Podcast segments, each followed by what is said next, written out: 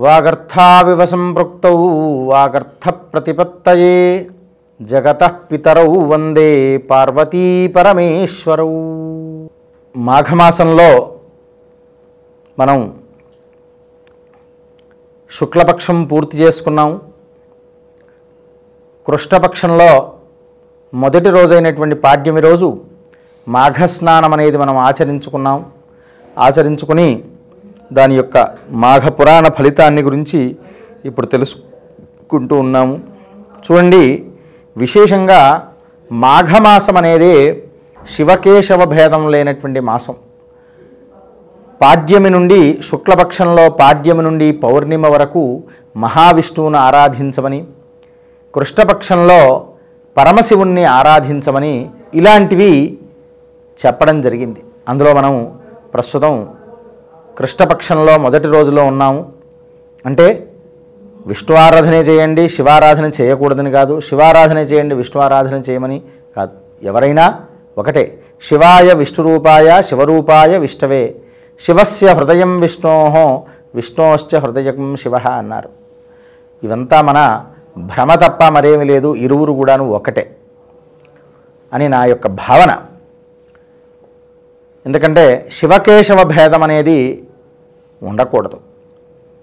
ఇలా ఈ మాఘపురాణంలో పదహారవ రోజులో మనం అడుగుపెట్టాం. ఈ పదహారవ రోజు పూర్వవృత్తాంతంలోనే మనం పదిహేనవ రోజు కథలో చెప్పుకున్నాం. ఆ బ్రాహ్మణోత్తముడు మరలా తపస్సుకై బయలుదేరాడు. తన కుమారుని యొక్క పూర్ణాయుష్మంతుని కొరకని తపస్సు కొరకే బయలుదేరేపాటికి ఆ బ్రాహ్మణోత్తముడు మరలా తపస్సు చేయడం మొదలుపెట్టాడు నదీ తటాకమునందు. అంతకన్నా ఘోరంగా తపోనిష్టంగా తపస్సు చేయడం మొదలుపెట్టాడు.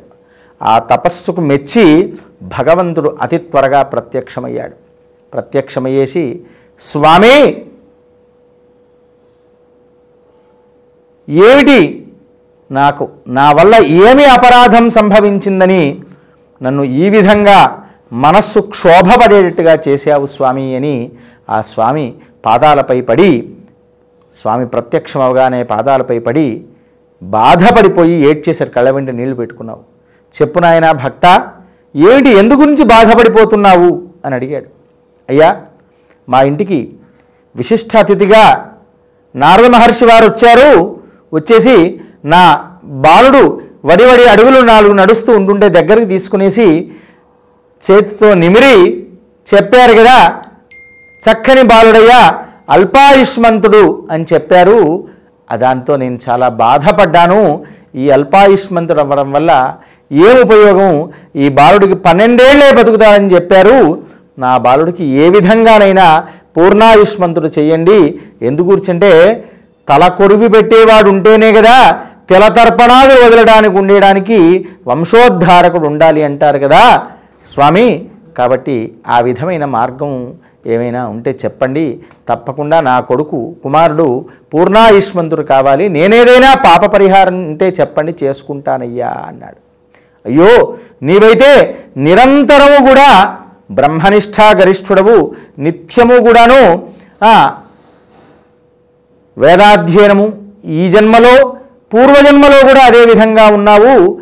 కానీ నీ భార్య కూడా చక్కని రూపవతి గుణవతి చక్కని గుణము కలిగినటువంటిది. ఆవిడ పూర్వజన్మలో కూడా నీకు భార్యగానే ఉండేది. కానీ పూర్వజన్మలో ఒక చిన్న పొరపాటు చేసింది. మీరిరువురు కూడాను దాన ధర్మాది కార్యక్రమాలన్నీ కూడా చేసుకుంటూ ఉంటారు. కానీ ఒకసారి మాఘ స్నానం ఆచరించుకున్న తర్వాత మాఘ పౌర్ణిమ రోజు పాయస దానం చెయ్యమని నీవు చెప్పావయ్యా. ఆవిడ చేస్తానులే అని చెప్పింది. కానీ మాట తప్పింది.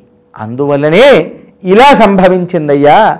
కనుక మాఘమాసంలో పౌర్ణిమ రోజు పాయసదానం చేయడం అనేటువంటిది చాలా విశేష ఫలప్రదము. అలాగే తిలదానం చేయడం చాలా విశేష ఫలప్రదమయ్యా. కనుకనే ఈ మాఘ స్నానం ఆచరించుకొని పాయస దానం అనేటువంటిది బ్రాహ్మడికి ఆచ దానం ఇవ్వాలి. ఆ దానము నీవు ఇవ్వకపోవటం వల్లే నీ పుత్రుడు ఇంత గుణవంతుడు రూపవంతుడు చక్కని వాడైనప్పటికి కూడా అల్పాయుష్మంతుడు అవ్వగలిగాడయ్యా కనుకనే పూర్ణాయుష్మంతుడు అవ్వాలి అంటే పాయసదానం చేసి నువ్వు పూర్ణ ఫలితమైనటువంటి అమృత ఫలమైనటువంటి కూష్మాండాన్ని గుమ్మడి పండును పదకొండు గుమ్మడి పండ్లు బ్రాహ్మడికి దానం ఇవ్వయ్యా బ్రాహ్మణోత్తములకు ఇలా నీవు నీ యొక్క కుమారుడికి పన్నెండు సంవత్సరాలు వచ్చేంత వరకు ప్రతి సంవత్సరము మాఘ పౌర్ణిమ రోజు ఇలా చేయు నాయనా చేసినట్లయితే తప్పకుండా ఆ కుమారుడు పూర్ణాయుష్మంతుడవుతాడు. అతని యొక్క గండం అనేది పూర్తిగా తొలగిపోయి పూర్ణాయుష్మంతుడవుతాడు నాయన. మార్కండేయుడిలాగా సంపూర్ణ ఆయుష్మంతుడవుతాడయ్యా అని చెప్పాడు. సరే అని చెప్పేసి ఆ విషయాన్ని భార్యకు వెంటనే వెళ్ళేసి చెప్పేశాడు. ఇంటికి వెళ్ళేపాటికి తన శిష్యోత్తములు భార్య అందరూ కూర్చునేపాటికి ఈ విషయాన్నంతా కూడా వెల్లవించాడు అయ్యా తల్లి మనం పూర్వజన్మ సుకృతమో ఈ జన్మ సుకృతమో పోయిన జన్మలో కూడా మనం ఇద్దరమే భార్యాభర్తలమట. కాబట్టి పూర్వజన్మలో మనం చేసుకునేటువంటి ఈ పాపం వల్లనే బాలుడు అల్పాయుష్మంతుడు ఉన్నాడట కనుక మనం ఈ విధంగా బాలుడికి ఇప్పుడైతే నాలుగేళ్ళు వచ్చాయి ఇంకా ఎనిమిదేళ్ళు వచ్చే వరకు మనం ఈ విధంగా చేయమని స్వామివారు చెప్పారు. కనుక మనం తప్పకుండా ఆచరిద్దాము అని చెప్పి అప్పటి నుండి ప్రతి మాఘమాసంలో మాఘ స్నానం ఆచరించుకోవడం చెప్పిన ప్రకారంగా మాఘ పురాణం వినడం అలాగే నిత్యము భగవన్నామ స్మరణ చేయడము వేదాధ్యయనం చేయడం తన శిష్యులకు బోధ చేయడం అలాగే అంతేకాకుండా ఆ బ్రాహ్మణోత్తమునకు ఆ, దాన ధర్మాది కార్యక్రమాలు చేసుకోవడం మాఘపురాణం రోజు మాఘ పౌర్ణిమ రోజు ఆ పురాణ పఠనం చేయడం బ్రాహ్మడికి పాయస దానం ఇవ్వడం ఇలాంటివి తిలదానాదులు అన్నీ కూడాను చేసుకోవడం కూష్మాండ దానం అనేవన్నీ చేసుకోవడం వల్ల అతని పాప పరిహారం ఆ బాలుని యొక్క పాప పరిహారం తొలగిపోయి పూర్ణాయుష్మంతుడయ్యాడయ్యా.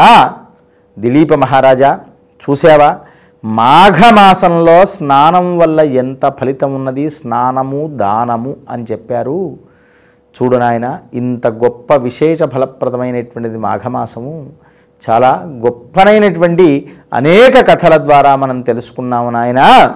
మరికొన్ని కథల ద్వారా కూడా మనము ఇంకా మాఘ వైశిష్ట్యాన్ని గురించి తప్పకుండా తెలుసుకుందాము అని చెప్పేసి చెప్పాడు. నేటి కథ ఇక్కడతో సమాప్తం.